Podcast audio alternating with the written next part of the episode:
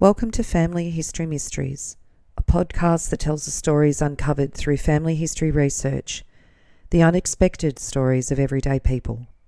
I am an avid family historian who has been compiling my family tree for over 15 years, with nearly 20,000 people recorded in my trees.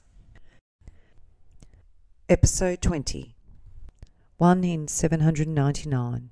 Part 2 The story of Nathaniel Lucas and Olivia Gascoigne's descendants. If you haven't listened to part 1 of episode 21, I highly suggest that you start with part one first so you have an understanding of the background of their story. Nathaniel and Olivia left behind a large family of children and grandchildren, and I'm going to cover each child and how they fared after the foundations that their parents laid for them. The first child, Anne, was born on Norfolk Island on the 2nd of March 1779. She married Charles Williams at St Philip's Church in Sydney on December the 1st, 1807, when she was 18. They were married by Reverend Harry Fulton, a celebrant, who had also been a convict at Norfolk Island. Both left their mark as signatures. Charles Williams was born in about 1770 in England and he was a convict. He was convicted on the 9th of March 1793 at Lincolnshire Assizes for stealing and driving away a chestnut gelding, the property of John Hutchinson. The sentence initially was death, but was commuted to 14 years transportation, and he arrived in Sydney on the Ganges on the 2nd of June 1797. In about 1818, Charles and Anne moved to Launceston as they appear on the musters in 1919. Anne acquired her own land grant on the southern side of the Tamar River, north of the settlement. When her mother Olivia obtained her own land grant, she entered into an arrangement with Anne, making her a tenant in common. Upon Olivia's death, the land passed on to Anne, and she sold it in 1836 and distributed the proceeds amongst the family. Anne and Charles had 11 children, all surviving infancy. Somewhere between 1832 and 1836, Charles Williams disappears, and it's believed that he was murdered. Oral history says that he was murdered at the Pine Mount Bridge, Sydney, by Aboriginals or by convicts. This cannot be backed up by evidence of his death, though. By 1836, Anne had formed a relationship with Thomas Farrow, who she later married on the 22nd of April 1840 at the Independent Chapel in Tamar Street, Launceston, when she was 51. Anne gave her age as 30 and Thomas as 40, but he would have been at least 55. The witnesses were Anne's brother James Lucas and his wife Elizabeth. They had previously had a daughter, Frances, who was born on the 25th of August 1837, and she was baptised at Longford, Tasmania on the 21st of October 1838. Thomas Farrow was a baker when their daughter was born, and he was also the publican of the Half Moon Hotel in George Street, Launceston, at the time of their marriage. Thomas, spelled F A R R O W, or alternatively F A R O, was also a convict who was tried at the Lenten Assizes in Chelmsford, Essex, on the 12th of March 1801 for stealing a horse.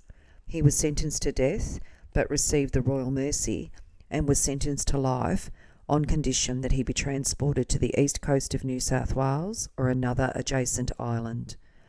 Thomas arrived in Sydney on the Perseus on the 4th of August 1802. He was in Port Dalrymple, which is now known as Launceston, by 1809. He was granted a conditional pardon in October 1810 and married Anne Cossins on the 18th of March 1811. Anne Cossins died of senility aged 66 on the 28th of January 1840, and this was the reason why Anne Lucas and Thomas Farrow were not married until after their daughter was born. In 1840, they made seven trips between Port Phillip and Launceston, and by the 26th of October of that year, they left Tamar with three children Maria, Thomas, and Frances, bound for Melbourne. Maria and Thomas being the younger two children of Anne and Charles Williams. They lived in Lonsdale Street for a year until they moved to Portland, which was then known as Portland Bay. The journey took three weeks. In 1842, Thomas partnered with William Millard to purchase a depasturing licence for 640 acres at Lower Surrey River, which is now Narrawong. It was a very successful venture. The Farrow family then obtained a property known as Darlot's Creek and ran a dairy farm. A nearby creek was named Farrow's Creek. In about 1848, the family moved to the Yangery Farnham area near Port Fairy and farmed until Thomas's death in 1859 at Purnim near Warrnambool. His occupation at the time of his death was a baker. Daughter Frances married Edward Manson. He went to the Otago, New Zealand goldfields. Anne and Frances moved to New Zealand on the 22nd of September 1862 and arrived in Port Chalmers, now known as Dunedin, and Anne died at Dunedin on the 15th of July 1864, aged 77. Charles Williams, who was Charles and Anne's first child, was born in Sydney in 1808. He was baptised at St Philip's Church of England. He moved to the Launceston area of Tasmania with his parents and family by about 1819. This can be established from the returns of the Children's Census of 1819 and 1829, which show that the family was in that area. An examination of births, deaths, and marriage records for Tasmania up until the early 1830s produces evidence for only two Charles Williamses in the north of the state, these being father and son. Further, the same records failed to yield a record for a marriage for Charles Jr., although there is a death for a Charles Williams, aged 20, registered at Launceston in 1829. This registration is in fact for Charles Williams Jr., and normally having buried him, nothing further would have been done regarding his background except for a chance find in the Tasmanian State Archives. During research to try and establish the death of Charles Sr., a reference was located in the archives for a Charles Williams who was hung as a criminal. Further investigation turned up a series of facts that led to the conclusion that the criminal was in fact the son of Charles and Anne Williams. The Hobart Town Courier reported in its issue on the 3rd of January 1829 on a sitting of the courts at Launceston in the previous week. At that sitting was charged one Charles Williams. He was accused of having gone on the 20th of December 1828 in disguise with two other men to rob the house of Mr. Griffiths, located on the banks of the Tamar River. They stole 40 shillings and put Mr. Griffiths in bodily fear of his life. Charles Williams was the only one captured at the time. He was described as being quite a youth, not more than 17. Allowing for some latitude in guessing a person's age simply by looking at them, this fits with Charles Williams Jr.'s true age of 20 years. Following the court sitting, Charles Williams was convicted, and on the 26th of January 1829, he was sentenced by Chief Justice to be hung. The sentence was carried out on the 16th of February 1829. What his grandmother Olivia Lucas thought of this can only be imagined. Having served their sentences, she and Nathaniel worked hard to ensure that their descendants had a better life, attempting to hide or at least lessen the effect of a convict past. Now here was Olivia's first grandchild being hung as a criminal.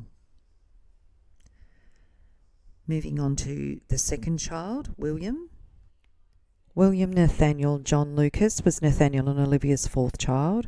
He was born William Gaskins on the 7th of July 1792 on Norfolk Island. His name reverted to William Nathaniel Lucas administratively on his transfer to Sydney in 1805. William could not read nor write, and in 1824 William gave evidence to a judicial inquiry into an incident at New Norfolk, Van Diemen's Land, in which a number of bushrangers raided the homestead of the McCarthy family, whom William had known on Norfolk Island and had been visiting at the time. An X marked his statement. This is consistent too with his marriage registration. However, he was a skilled tradesman. In particular, he was recorded as a boat builder in his early years, and it appears that his father taught him the art of carpentry, along with his brothers, and it included boat building and skills passed on. In 1810, he took over the lease of the Trafalgar Hotel from his father. He married Sarah Squire on the 1st of May 1812 at St Philip's Church of England in Sydney. Sarah was the daughter of First Fleeter James Squire, who had arrived in 1788 on the Charlotte. James Squire was a brewer and a businessman. and in 1804, James Squire brewed the first beer in Australia. From being a convict on the First Fleet, Squire turned his life around and rose to become one of the Governor's Guards, the father of 11 children, and perhaps most significantly, the colony's first and most sought after brewer. James Squire was born in 1754 in Kingston on Thames. At the age of just 20, he was arrested for highway robbery. Though sentenced to be transported to America for seven years, James instead elected to serve in the army, the first of many shrewd decisions to come, and so was able to return to Kingston just two years later. A romantic at heart, in 1776 he married his childhood sweetheart, Martha Quinton, and they had three children. At the time, he managed a hotel frequented by highway robbers and smugglers in the rather aptly named Heathen Street. Perhaps he was unduly influenced by his customers because at the age of 30, James stole five hens and four cocks from his neighbour's yard, and yet again he was caught by the local police. If stealing is an art, it's one that James was yet to master, because on the 11th of April 1785, the British government chose to include him in the transported convict program. He was sentenced to two years in Southwark Jail and was then to join the First Fleet to Australia in April 1787. A year after his arrival at Port Jackson, Squire was hauled before the magistrate charged with stealing medicines from the hospital stores where he was working. Before you judge his crime too harshly, though, these medicines were a pound of pepper and horehound, a herb that imitates the tangy flavour of hops. Though James claimed the stolen herb was for his pregnant girlfriend, he later revealed that he had been brewing beer since arriving in Australia. James's beer was already proving popular with the British officers, and no doubt his cunning and charm resulted in a relatively lenient subsequent sentence. Rather than facing execution, he was fined five pounds and sentenced to receive 300 lashes. 150 now, and the remainder when you're able to bear it, according to the order of the 14th of November 1789. In 1791, James began another relationship, this time with Elizabeth Mason, and together they had seven children, and Elizabeth is Sarah's mother. On the 22nd of July 1795, James, by now a free man, was granted a 30 acre plot. But noticing that other emancipists had not claimed the nearby land entitled to them, the enterprising rogue claimed their land grants, purchasing each property for just one shilling apiece. Thanks to such crafty opportunism, James had built up an estate of 1,000 acres by 1806. At the start of the 19th century, the revelation that the British Army was trafficking in rum caused uproar in the fledgling colony. Governor Philip King was concerned about the level of corruption, so he began to officially endorse the brewing of beer. English hops and brewing equipment were regularly transported on convict ships at the government's expense. In fact, the HMS Porpoise that I mentioned earlier delivered an entire cargo of hops to the plant on James's farm. In 1805, James successfully grew the first Australian hop plants. The following summer, he attended Government House with two vines of hops. Governor King was so impressed with their flavour and quality that he ordered a cow to be given to Mr. Squire from the government herd. It was in 1806 that James's brewery was built on the shore of Parramatta River at Kissing Point. He opened the Malting Shovel Tavern almost halfway between Sydney town and Parramatta, the ideal spot to entice thirsty passengers from their vessels along the busy river thoroughfare. The irony was that James became a district constable. He now acted as a banker and a philanthropist to his poorer acquaintances. Noted colonial artist Joseph Lycett explained, Had he not been so generous, James Squire would have been a much wealthier man. On the 16th of May 1822, at the age of 67, James died, and his passing was marked with the biggest funeral ever held in the colony. He was buried in Sydney's Devonshire Street Cemetery, which is now the site of Central Station. And well over 150 years later, the James Squire name and spirit lives on with the James Squire craft beer and cider range. Now back to William and Sarah, James's daughter. Their first son, George, was born at the Trafalgar Hotel, and most probably his eldest daughter, Sarah, was born there too. On the 16th of November 1816, William went to Longford, near present day Launceston, seeking building contracts. He was followed by his brother Nathaniel, then his brother John in 1817, as well as his mother and her remaining children joining them. The boys secured a contract including building the jail there and a chapel. William purchased 900 acres of land from Robert Campbell and secured a further grant of 100 acres fronting the South Esk River at its junction with the Meander River south of Launceston, where the family grew wheat and some barley for the Squire Brewery. Originally, the family shipped the grain to New South Wales on ships owned by their former neighbours in Sydney, John Palmer and Robert Campbell. Some family members returned to Sydney with their cargo from time to time.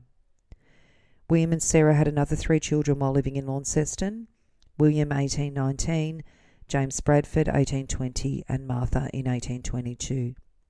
In due course, their building business and wheat farming activities failed. William then returned to Sydney aboard the cutter, the Governor Arthur, in July 1826. William and John recommenced business in Liverpool as builders and won a contract to build the courthouse there in early 1827 not long after commencing construction, their business failed again. Meanwhile, Sarah and her four surviving children returned to Liverpool, travelling to Sydney aboard the Hetty. When the business failed, William got a job as a storekeeper, and in September 1827, William and Sarah had another son, Nathaniel. William's business failures persisted throughout the first half of 1828.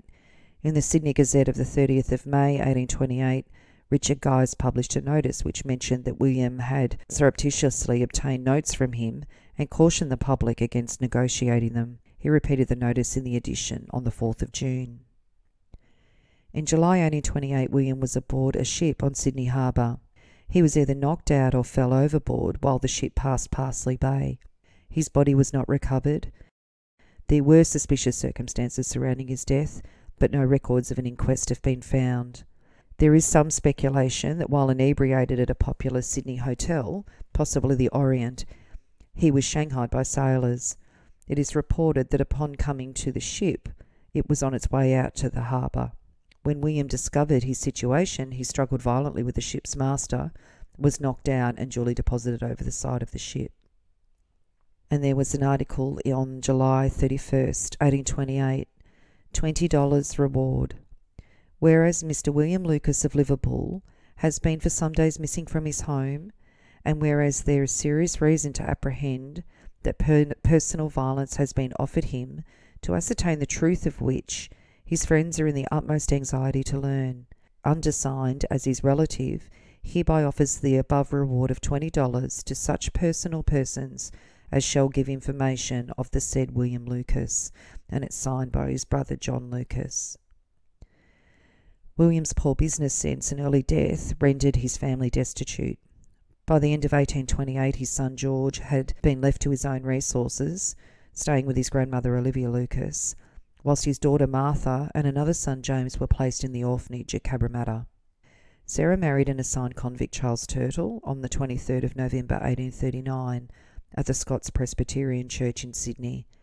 She went on to have eight children with him, so Sarah Squire actually had 15 children in all. The next child, Nathaniel. Nathaniel Lucas was registered as Nathaniel Gaskins when he was born on Norfolk Island on the 1st of August 1793. When the family moved to Sydney in 1805, he worked with his father as a carpenter, and he lived in a de facto relationship with Sarah Stone, who was a convict that had arrived in Sydney in 1812. A little bit about Sarah's conviction. Sarah was tried and convicted at the Old Bailey on the 10th of July 1811 for theft, and the Old Bailey trial transcript reads Sarah Wise, Hannah Levy, Elizabeth Walters, Sarah Atkins, and Sarah Stone were indicted for feloniously stealing on the 2nd of July a watch, a metal chain, a gold seal, and a gold key, the property of George Hardy, from his person.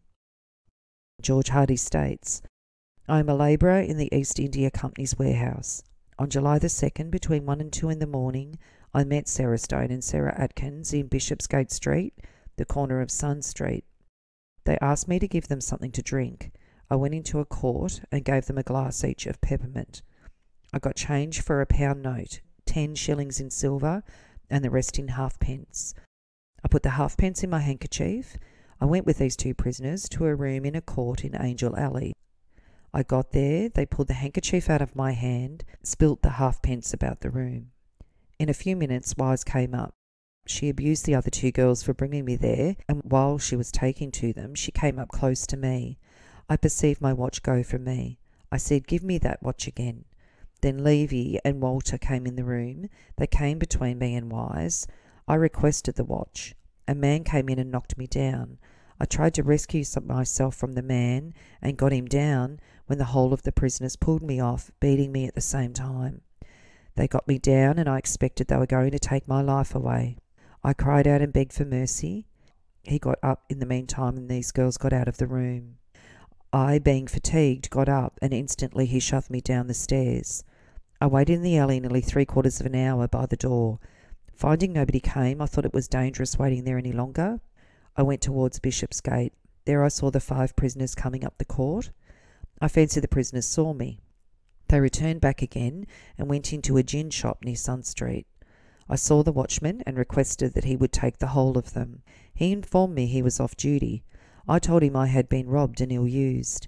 He then took them all up to the watch house. They were searched, and about seven shillings and odd were found upon them. I had been drinking. I knew what I was about. I am sure that Sarah Atkins and Sarah Stone picked me up, and I am sure the other women came to assist them. Benjamin Chapman states, I am a watchman. On Tuesday at four o'clock in the morning, the prosecutor gave me charge of five prisoners. I took them from the wine vaults to the watch house. John Williams deposed, I'm a constable. On searching the prisoners, I found Anne Levy one shilling and ninepence farthing, half a crown in silver, and the rest in copper.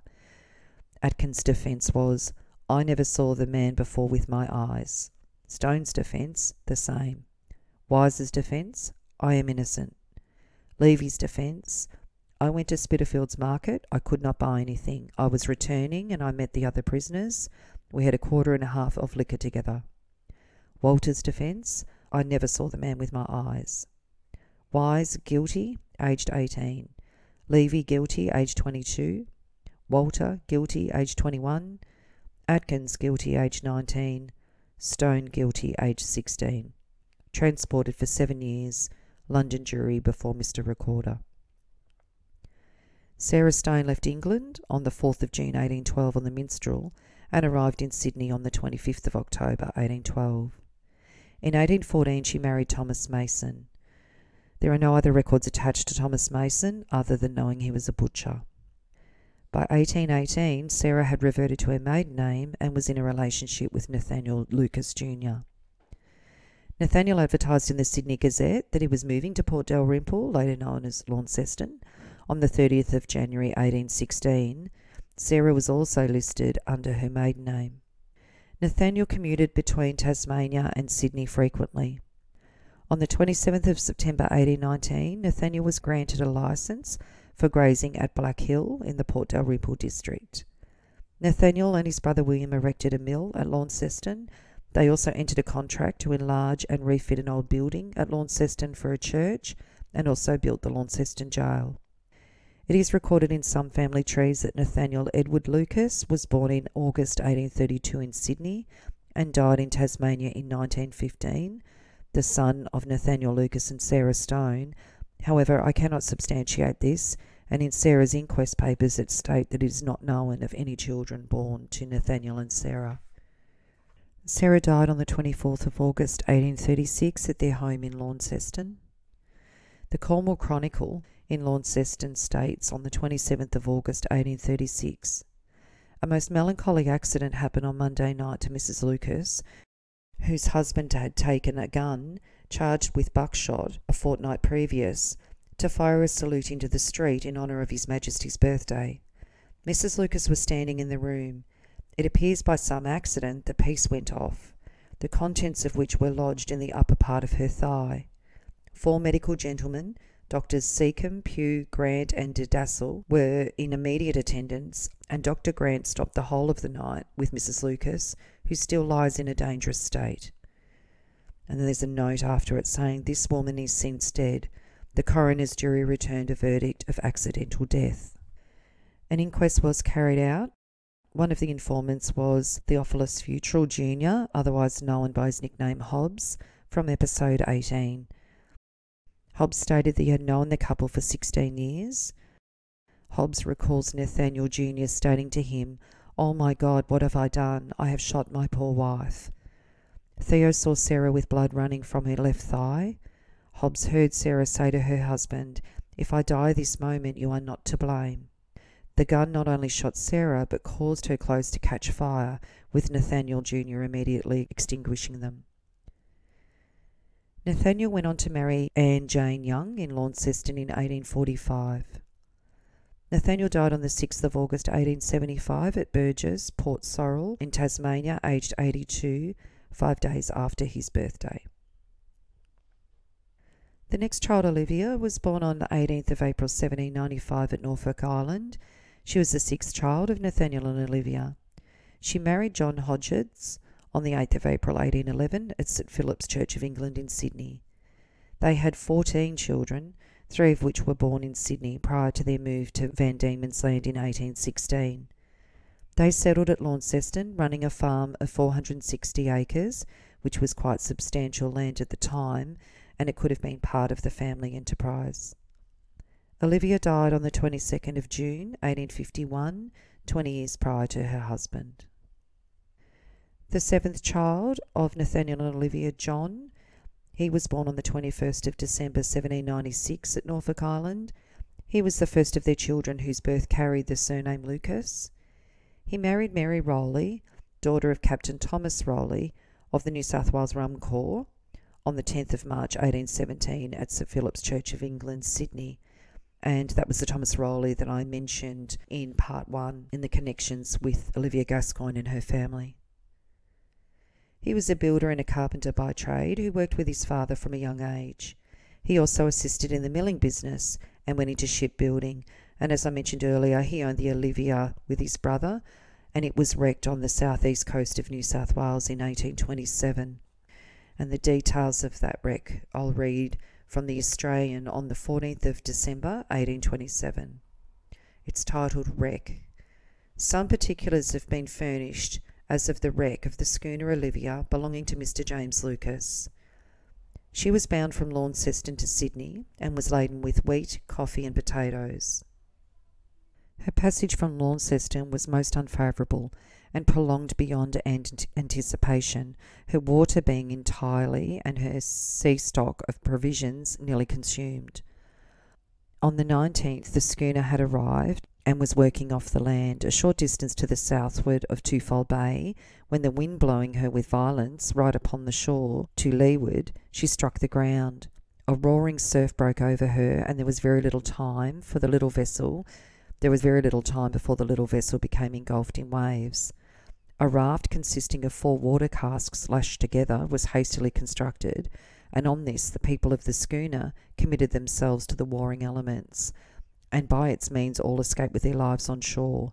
But they had saved little more of clothes or other property than what they stood in, and as of that little they were stripped, we were told, by the rapacity of the black natives, whom they encountered in their journey overland from the shore upon which their vessel lay a wreck to Bateman's Bay.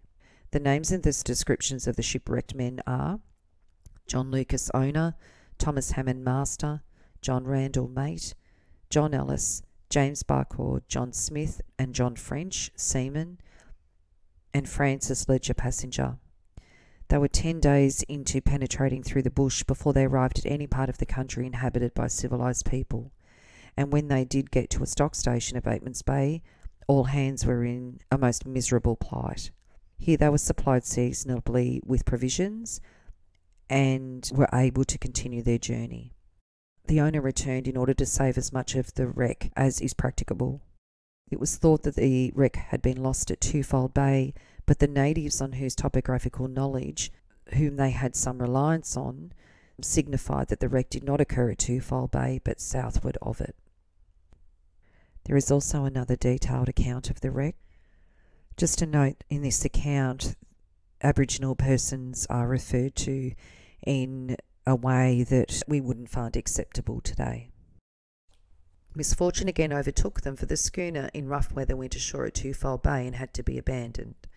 The passengers and crew then had to travel over 300 miles of wild country infested with blacks to reach Sydney. They took with them a number of beads, pieces of mirror, and other trinkets as peace offerings should trouble arise with the blacks. They had not travelled more than sixty miles when they came upon a tribe of some two hundred, who agreed upon a feast and decided the whites should be killed at the break of day. Fortunately, there was one in the tribe who had dealings with early colonists and had picked up a little broken English.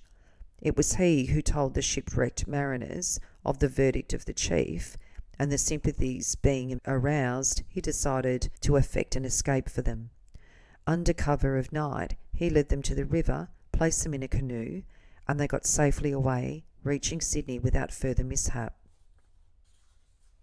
John was declared insolvent in September 1828 and pursued by the Audit Office of the British government until as late as 1844 for the advance for the Liverpool courthouse construction. He died at Murrumbateman near Yass on the 5th of June 1875. His son John Jr. became an MP, serving at some time of his political career in Henry Parkes's ministry. He was an advocate for free state schools, reformatories for wayward children, trade protection, and many other causes.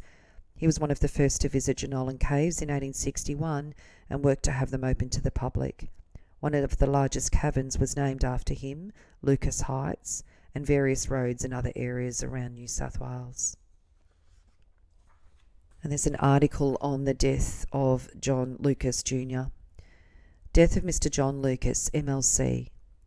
After a comparatively short illness, the death of Honorary John Lucas MLC took place at his residence, Bridge Road, Camperdown, on Saturday evening last. Mr. Lucas was a native of Sydney, being born at Kingston, now Newtown, on June 24, 1818. His father was John Lucas, miller and contractor, and he was the grandson to the late Captain Rowley, one of the first to enter New South Wales with Imperial troops.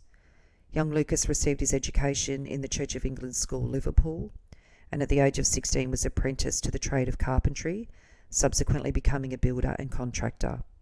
Among other buildings of public character which he erected was the Roman Catholic school at Burwood.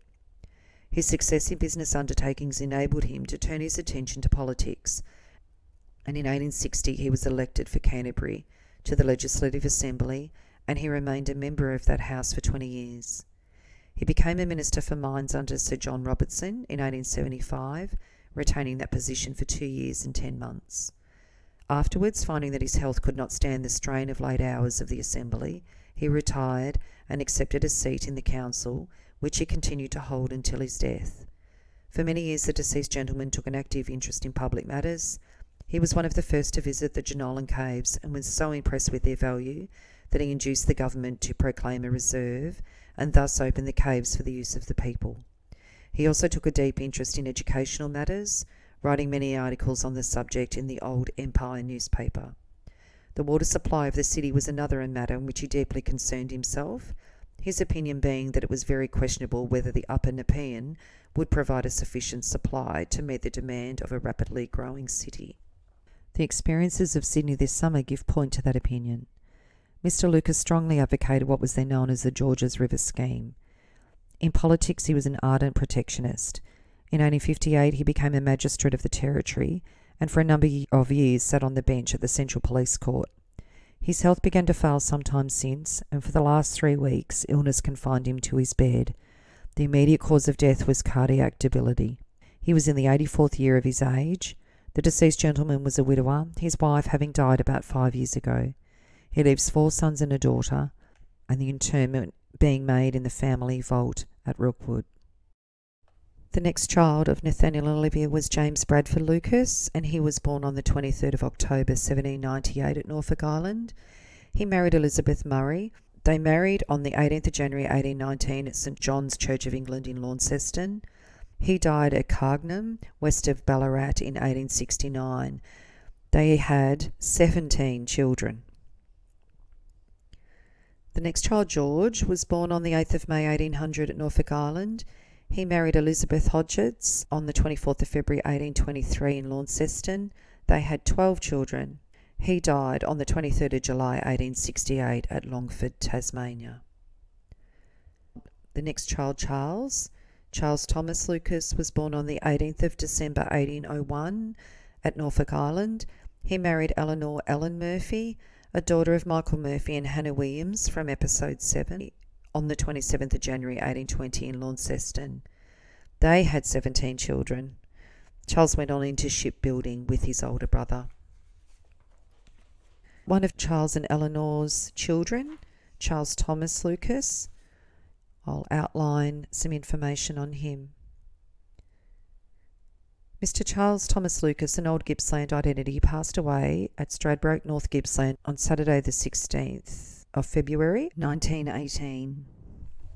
Associated with whose life is a chain of interesting incidents.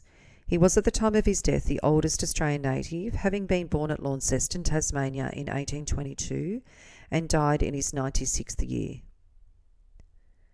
His grandfather, Mr. Nathaniel Lucas, is stated to have come to Australia by the first fleet of sailing vessels from England and occupied the position of government architect and superintendent of public works. He had seven sons and four daughters, and one son, Charles, born in Sydney, married the daughter of Sergeant Murphy of the 42nd Regiment, and 15 children were born. They lived in Tasmania, and his son Charles, subject of our notice, was born there in 1822. Misfortune has, having overtaken his father as a wheat farmer by reason of floods, having lost 2,000 bushels of wheat, valued at 10 shillings a bushel, he returned with his family to Sydney in 1834 on the boat Olivia, which he and his brothers in law built, with a cargo of wheat. Reports having reached them of good prospects in Victoria, the family started overland to Omeo, Gippsland, and eventually drifted to Yarram, settling on the Tarra Creek. Mr. Lucas, father of the deceased, acquired 115 acres of land on which the old flour mill was built, and also 150 acres on the opposite side. The mill was worked by a water wheel. Several hundred pounds was spent on the mill, and Mr. Lucas supplied flour to the store he started at Russell's Creek. Things did not prosper, however, and the mill was mortgaged to Mr. Turnbull, Port Albert, and finally lost. He took ill and died at Cascade. The store at Russell's Creek was afterwards sold by his son Joseph for 40 bushels of wheat.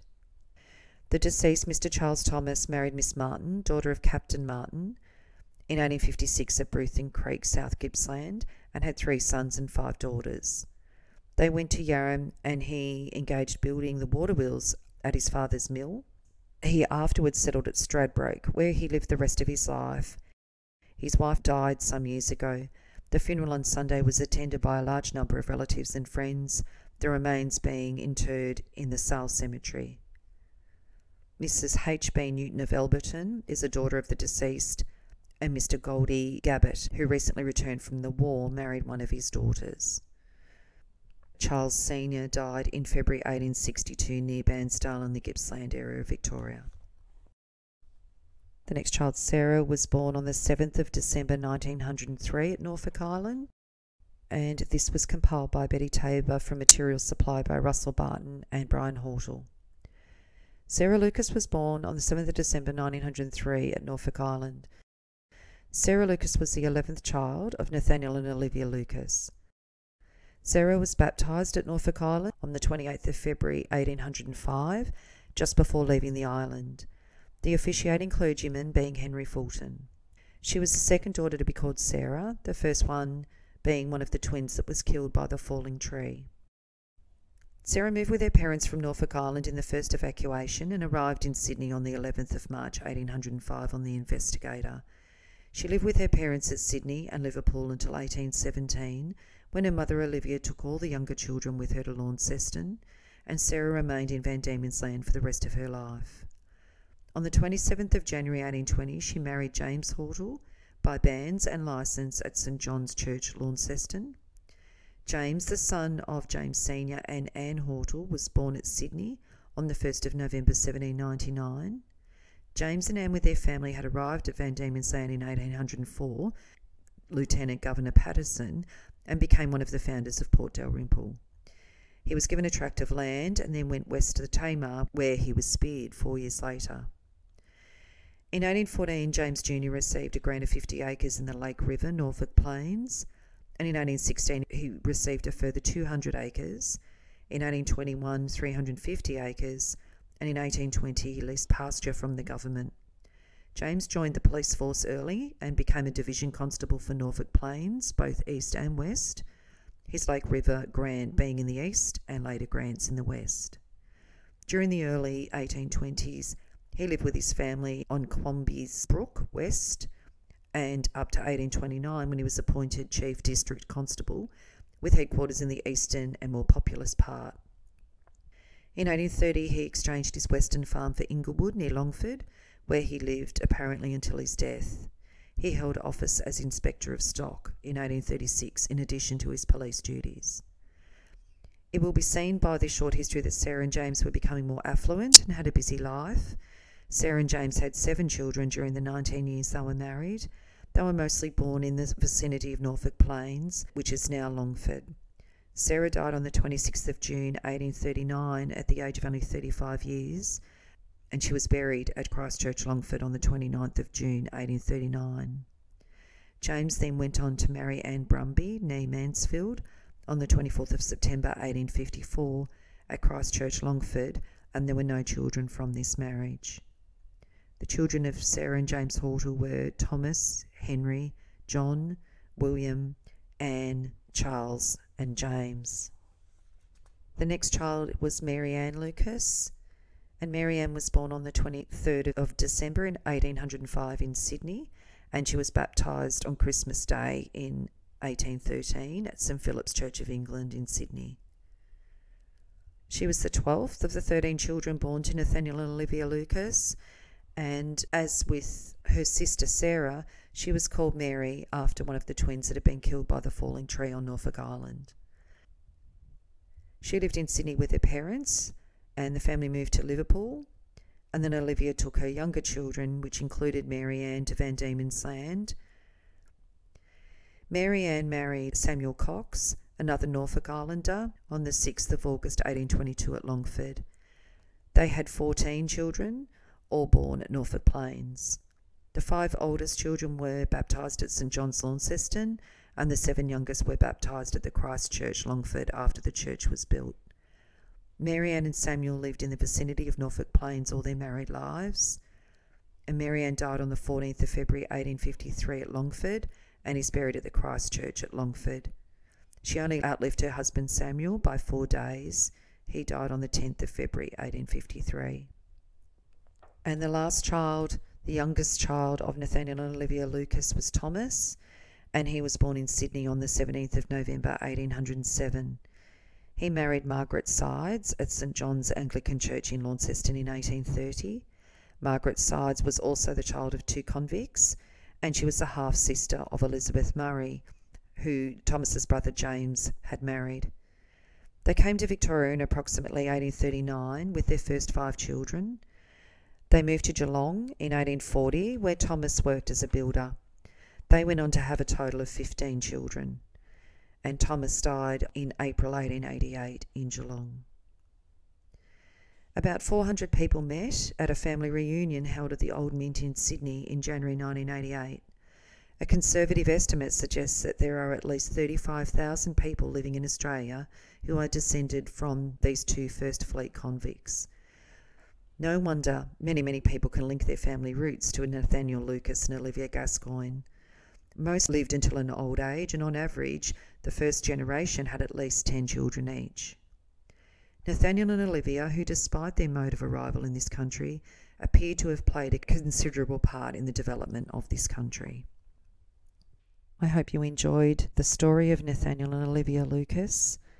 Certainly many ups and downs. If you are interested in sharing your story on my podcast, Family History Mysteries, please go to my Facebook page and send me a message.